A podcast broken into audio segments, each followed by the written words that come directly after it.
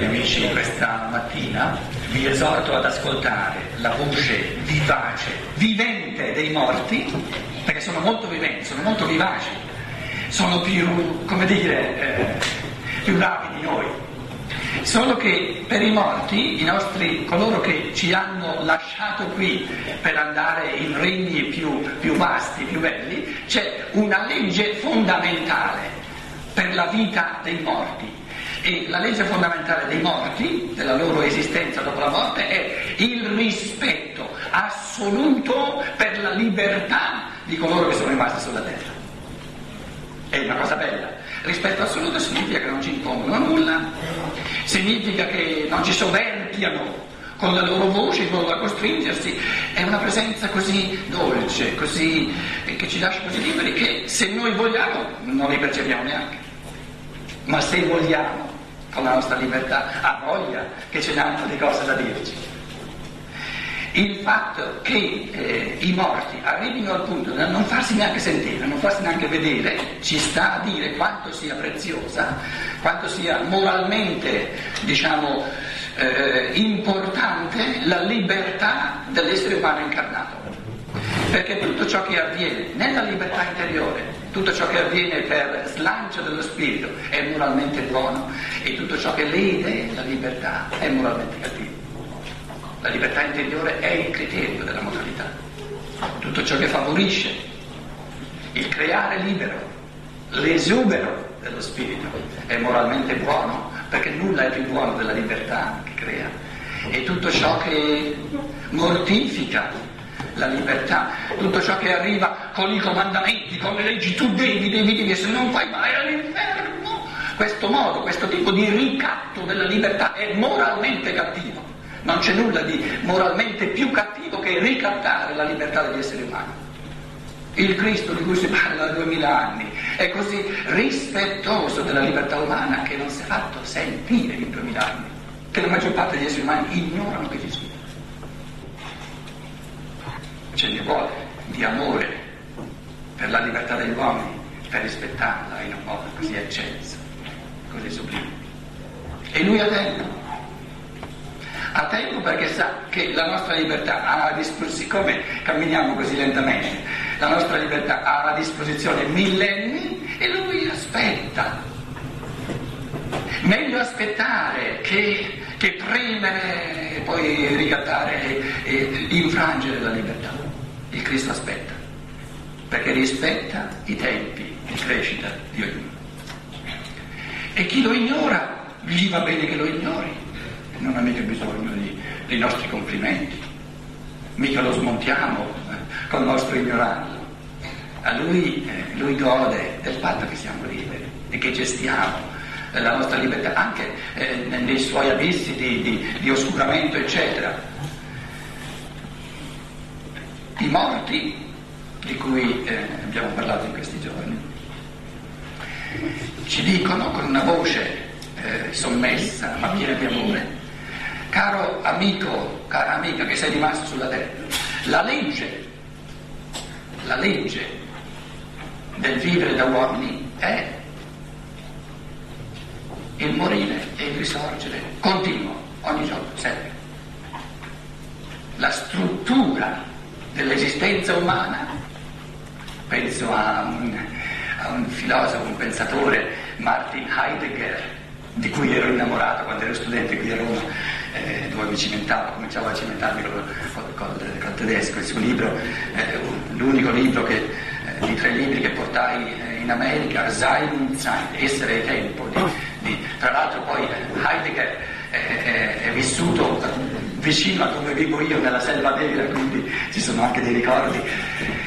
Questo Heidegger, questo esistenzialista, una delle cose più micidiali, più poi vissuto eh, nei tempi non facili del nazismo, ignorato, l'esistenza come essere proiettati verso la morte, vivere con la morte in faccia. Tra l'altro, tra l'altro, tra l'altro, eh, eh sapete da dove viene la parola esistenza? Ex sisto. Ups ex sisto. Sisto c'è niente, niente a che fare con la sistole. Sisto significa porre i piedi, porre. E ex viene fuori e si pone lì. Viene fuori da un mondo, viene fuori da qualcosa e si pone lì. In tedesco da sein. L'esistenza è quel modo di essere che noi conosciamo molto bene, che viviamo nei giorni, è quel modo di essere dove noi siamo stati catapultati fuori dal mondo reale, cosiddetto spirituale invisibile, ex, fuori e messi lì in piedi nel mondo, fuori dal mondo, fuori dal mondo, in piedi fuori dal mondo. Fuori dal mondo, ve lo dico adesso in termini di, di Rudolf Steiner, di scienza dello spirituale di cui parlavamo ieri, no? fuori dal mondo vero, il mondo dell'eterico, dell'astrale, dello spirituale, tutto questo mondo vero, fuori, sbattuto fuori, sisto, messo lì, messo lì nell'esistenza corporea, fisica, materiale.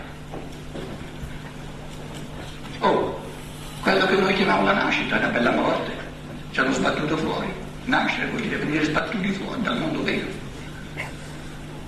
Fuori, ex, fuori. E che senso ha?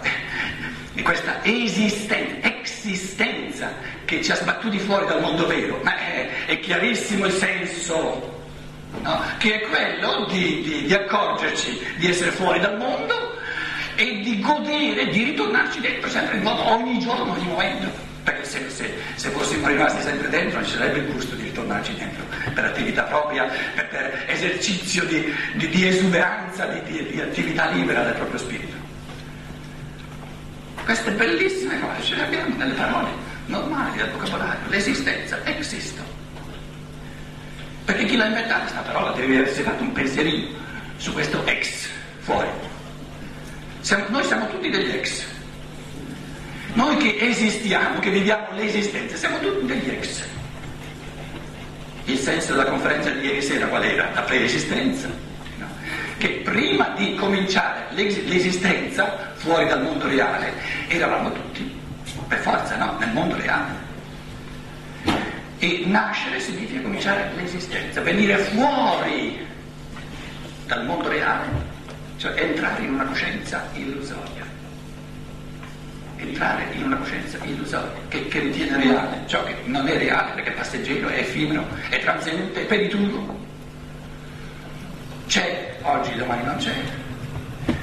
Per darci, per, per farci esercitare quella libertà che consiste proprio nel risorgere ogni giorno, per forza propria. Risorgere nel pensiero. Quando, quando eh, accendiamo di fronte alle percezioni. Le percezioni sono il mondo morto, appiccicare i concetti, trovare i concetti, dire cosa sono le cose e far risorgere il mondo, risorgere noi. No. È, è un, la percezione è un morire quotidiano, continuo, e il concetto che io trovo nel pensiero è un modo migliore di vivere, morire ogni giorno nella percezione, guardando questo mondo che sembra quello vero, e poi vivere meglio nel pensiero, cioè trovando i concetti, dicendo nel pensiero la realtà eterna delle cose. La rosa che io ho, eh, faccio sempre esempio della rosa, datemi un'altra cosa al posto della rosa, il tulipano, l'asino, l'asino che io ho nella percezione, è una realtà quella, no? È un frammento di morte, perché quell'asino lì che io vedo, tra 30 anni non c'è più. Quindi mica può essere una realtà quella che oggi c'è e domani non c'è. Quindi ogni frammento di percezione è un entrare nel, dire, nel campo di morte dell'universo. E ogni volta che io col concetto, col pensiero dico l'idea, l'idea dell'asino, perché l'asino che io penso è diverso dall'asino che vedo. L'asino che io penso è l'asino in tutti gli asini. È l'asino eterno, è l'idea dell'asino, direbbe Platone. L'idea dell'asino c'è sempre. Da quando la divinità l'ha pensata, e l'ha pensata da sempre, se no non avrebbe gli asini, questa idea dell'asino è una realtà sovrasensibile, un insieme di forze vitali, eteriche, astrali, quello che volete voi che fa sì, queste forze reali fa sì che la materia di volta in volta si strutturi, si, si, si formi in forma di asino. Sono, come saltano fuori gli asini? Cosa che fa saltare fuori l'asino che io vedo? Deve essere per forza l'asino, l'asino soprasensibile.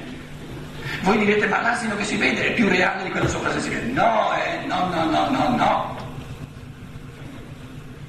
Pensate a un orologio, una cosa reale, fra mille anni. L'idea dell'uomo, l'idea, ha congegnato l'orologio. Sarebbe, sarebbe stato possibile che l'orologio eh, sorgesse come percezione senza l'idea che l'ha creato? L'idea umana, l'idea dell'uomo che ha creato l'orologio, l'orologio sta per tutte le cose, per il carro, per, per tutto ciò che l'essere umano ha creato, no? Eh, per la ruota, pensiamo a quando è sorta la ruota per la prima volta, no? per millenni gli esseri umani si sono spaccati la schiena a portare pesi, nel cervello, nella testa di una persona, un archimede della ruota, è saltata fuori l'idea. Se io trovo qualcosa di rotondo, lo faccio rotolare, ci metto, rotolare due ruote, ci metto qualcosa sopra, qui tutti gli alluminio, c'è più bisogno di spaccarsi la schiena. Come è nata la ruota? Una risurrezione del pensiero umano. L'idea dell'orologio ha creato l'orologio fisico, tanto è reale, ma questo orologio fisico lo potete picchiare finché volete, non tirerà mai fuori un'idea. Questo orologio è così irreale che non è capace di creare nessun'idea. L'idea umana è così irreale che ha fatto saltare fuori l'orologio. Non mi dite che l'idea dell'orologio è meno reale che non l'orologio materiale. Quindi il materialismo in cui viviamo è una fregatura del pensiero senza fine. È roba da menti macate. Cioè, è, esso si mette in messo in testa che ciò che è materiale è più reale che non ciò che è del pensiero. Ma robe da matti, da matti. Sei un greco di quei tempi, no? I greci sono stati i primi grandi filosofi che hanno cominciato a pensare. Per prima non si pensava, prima, prima si, si, si come dire, si beveva a, a, a damigiare la sapienza divina, no? invece bisogno di pensare, la rivelazione, la sapienza orientale era l'essere umano che beveva, beveva, beveva, ma i pensieri che articolava la divinità. T'arrivano i greci dicono no, eh, eh, meglio bello deve essere soltanto la divinità, i divini che pensano, vogliamo pensare anche noi che ci, che ci hanno dato a fare la testa. Allora i greci sono dei primi che hanno detto, vogliamo provare un pochino anche noi a pensare. Magari Giove penserà meglio di noi a fare i suoi. Io come essere umano comincio adesso a pensare, sarò forse più modesto, però i pensieri che penso io me li gusto di più che non quelli che pensa lui. I greci sono i primi che hanno detto i pensieri che l'essere umano pensa a lui stesso, se li gusta di più perché li crea lui, che erano tutti i pensieri di Giove, eh, parla a te, eccetera, eccetera, eccetera, che sono pensieri loro. Se venisse qui un greco, non dico subito Aristotele o Platone, ma mm, pigliamo quei, quei, giovincelli che erano accanto a Socrate e che discutevano negli dialoghi, so, e venisse qui no? e noi gli dicessimo, caro, caro, caro, caro, caro eh, Ippocrate, caro, mm, mm, eccetera, eccetera. Noi riteniamo il mondo visibile come quello reale e le idee, i pensieri. Io credo che quello ci guarderebbe e direbbe ma di cosa state parlando? Direbbe, ma come? Voi ritenete che le, la percezione, ciò che siamo sia più reale che non il pensiero, ma siete matti? Il senso del materialismo è la morte del pensiero che ci dà la possibilità di infinite risurrezioni. Però è una vittoria interiore, è una risurrezione interiore. Devo io vivere ogni giorno questa conversione interiore che mi fa convertire alla realtà di ciò che c'è nel pensiero e mi convince sempre di nuovo che la parvenza passeggera di ciò che è una percezione è soltanto la provocazione a pensare. Il senso del visibile è di provocarci a pensare all'infinito l'invisibile. Allora raggiunge il suo senso. Moriamo ogni giorno nella percezione. Quando ci diluiamo in, questo, in questa distesa quantitativa del, del, diciamo, del mondo della percezione e risorgiamo a una vita migliore, una vita nuova, morire ogni giorno per vivere meglio. Quando, quando diciamo, ci concentriamo, poniamo termine a questo diluire il nostro spirito nella distrazione delle percezioni e lo concentriamo nel pensiero. E quando concentriamo il nostro spirito nel pensiero si vive meglio che non con uno spirito diluito. Il materialismo è lo spirito diluito degli esseri umani e la risurrezione quotidiana è il concentrato, lo spirito. Uno dei modi di concentramento, non di tanto di concentramento, ma di concentrazione dello, dello spirito, è l'attenzione semplici, sono cose semplici, le abbiamo nel, nel vocabolario, tutte queste, queste, dire, eh, questi inviti a risorgere ogni giorno. L'attenzione è il primo passo della concentrazione del pensiero. Non l'attenzione al, al, al corso, eh, al, al cellulare, ma l'attenzione a me nonostante la distrazione del cellulare. Allora sì che funziona. Tre modi quotidiani di morire, semplici, che viviamo continuamente. Un modo è ciò che non capisco. Un altro modo di morire quotidiano è ciò che non mi dà soddisfazione. E tante cose non mi danno soddisfazione, tante cose non capisco ancora, a meno che qui siano solo tutte fior di persone che hanno sempre capito tutto. O, o, o, o non è così. Comunque non vi invidierei eh, se avreste già capito tutto, perché la vita diventerebbe noiosa e non avreste più nulla da scoprire. Allora, primo modo di morire, ciò che non capisco, che non capisco ancora. Secondo modo di morire quotidiano, continuo, ciò che non mi dà soddisfazione. Terzo modo di morire, gli scolastici dicevano omne trinum est perfetto poi ho avuto la fortuna di studiare Hegel, l'idealismo tedesco, tutto, tutto per trinità, tesi, antitesi e sintesi, quindi poi arriva un Rudolf Steiner, tutto per trinità, e quindi anch'io quando faccio le conferenze, eh, tutte piene di criptotrinità, poi ogni tanto, ogni tanto vi, come dire, tradisco i miei, comunque la trinità del pensare, del sentire e del volere, pensare ciò che non capisco, sentire ciò che non mi dà soddisfazione e il volere ciò che non mi riesce. Ecco i tre morti. Perché se uno non ha questa trinità, uno dice come faccio la conferenza stamattina, soprattutto l'ultima, che le persone vogliono andare in brodo di giuggiole, si aspettano che io finisca in gloria, poi non c'è neanche la discussione, come faccio, come faccio, come faccio, spendo l'albergo, dico, cosa ho da dire?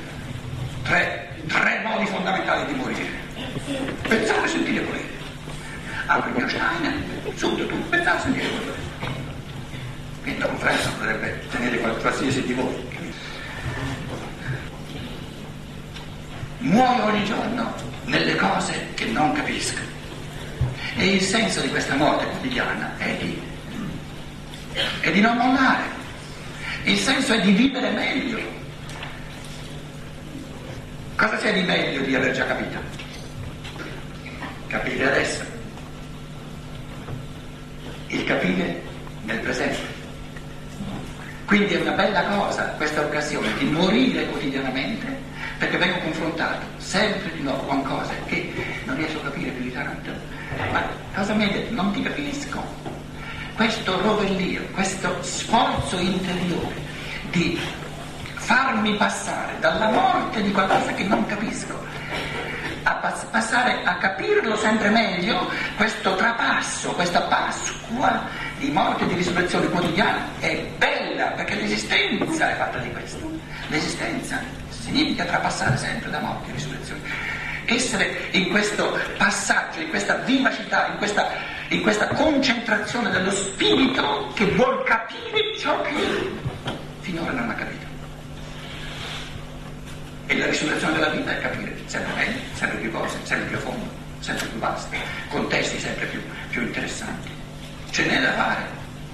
E se fosse possibile a un essere umano far tutto in una vita, il Padre Eterno lo sbatterebbe mm, dove non lo so, eh, non sono stato di là io a sapere, eh, non so come ha fatto il paradiso, come ha fatto l'inferno, come ha fatto il, il, il, il purgatorio, sì, l'abbiamo visto un pochino, eh, per quello eh, insomma lo capiamo. Poi c'è, c'è il limbo,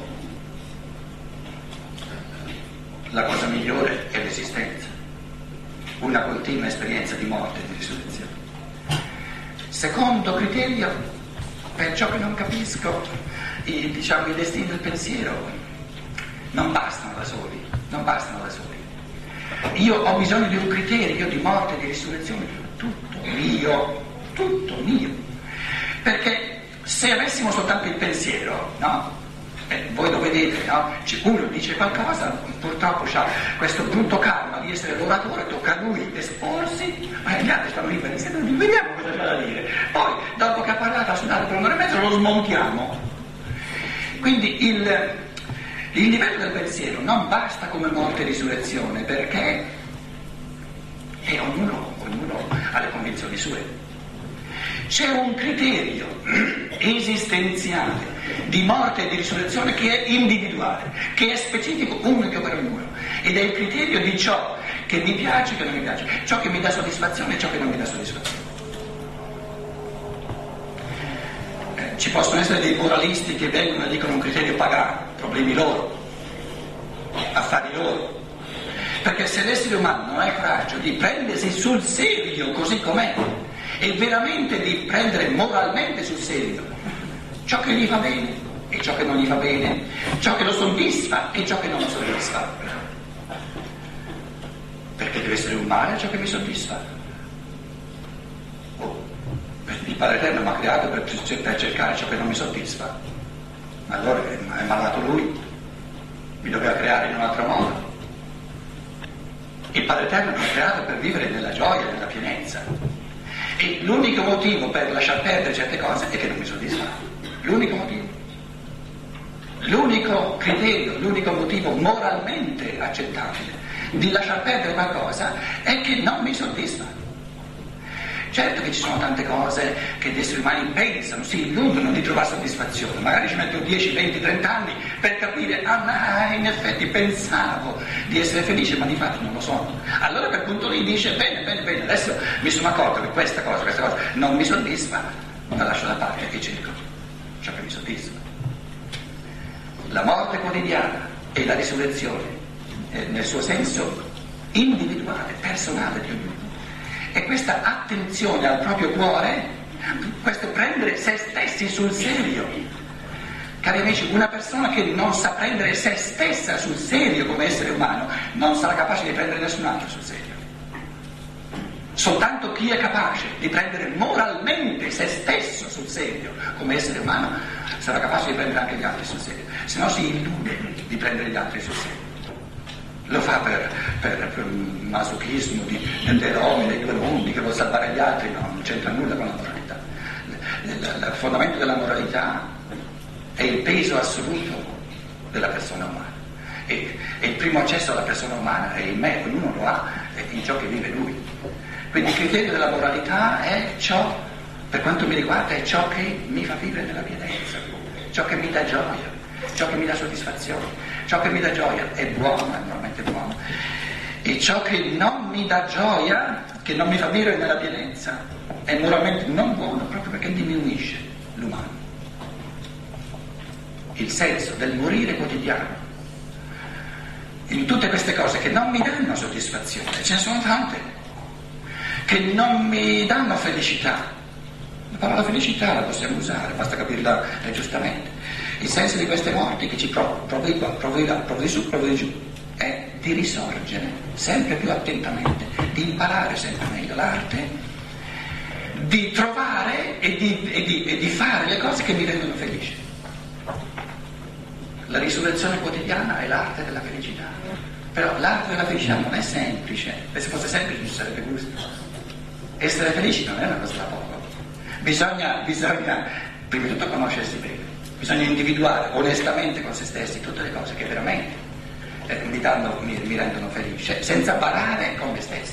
Tante persone barano con se stesse, siccome hanno paura di ammettere che non sono felici, eh, fanno finta di essere felici.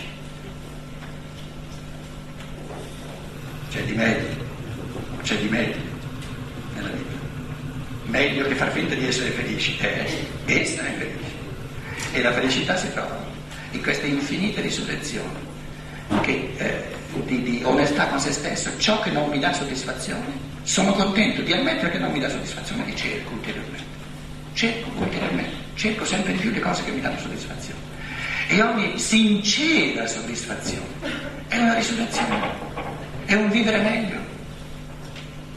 Quindi il non essere felice, il non sentirsi nella pienezza dell'umano, della mente, del cuore e delle azioni, è la morte quotidiana e questo anelito, questo come dire, tendere verso la pienezza dell'umano è il vivere meglio, è il risorgere ogni giorno. La parola risorgere la possiamo usare, è mica proibita, soltanto che io dicevo ieri, l'altro ieri, che eh, eh, non possiamo più usare queste parole consacrate dalla religione come se fossero eh, accessibili a tutti, soprattutto in Italia dove diciamo, la disaffezione nei confronti della tradizione, della religione tradizionale è abbastanza forte, perlomeno più forte eh, che in un paese come la Germania.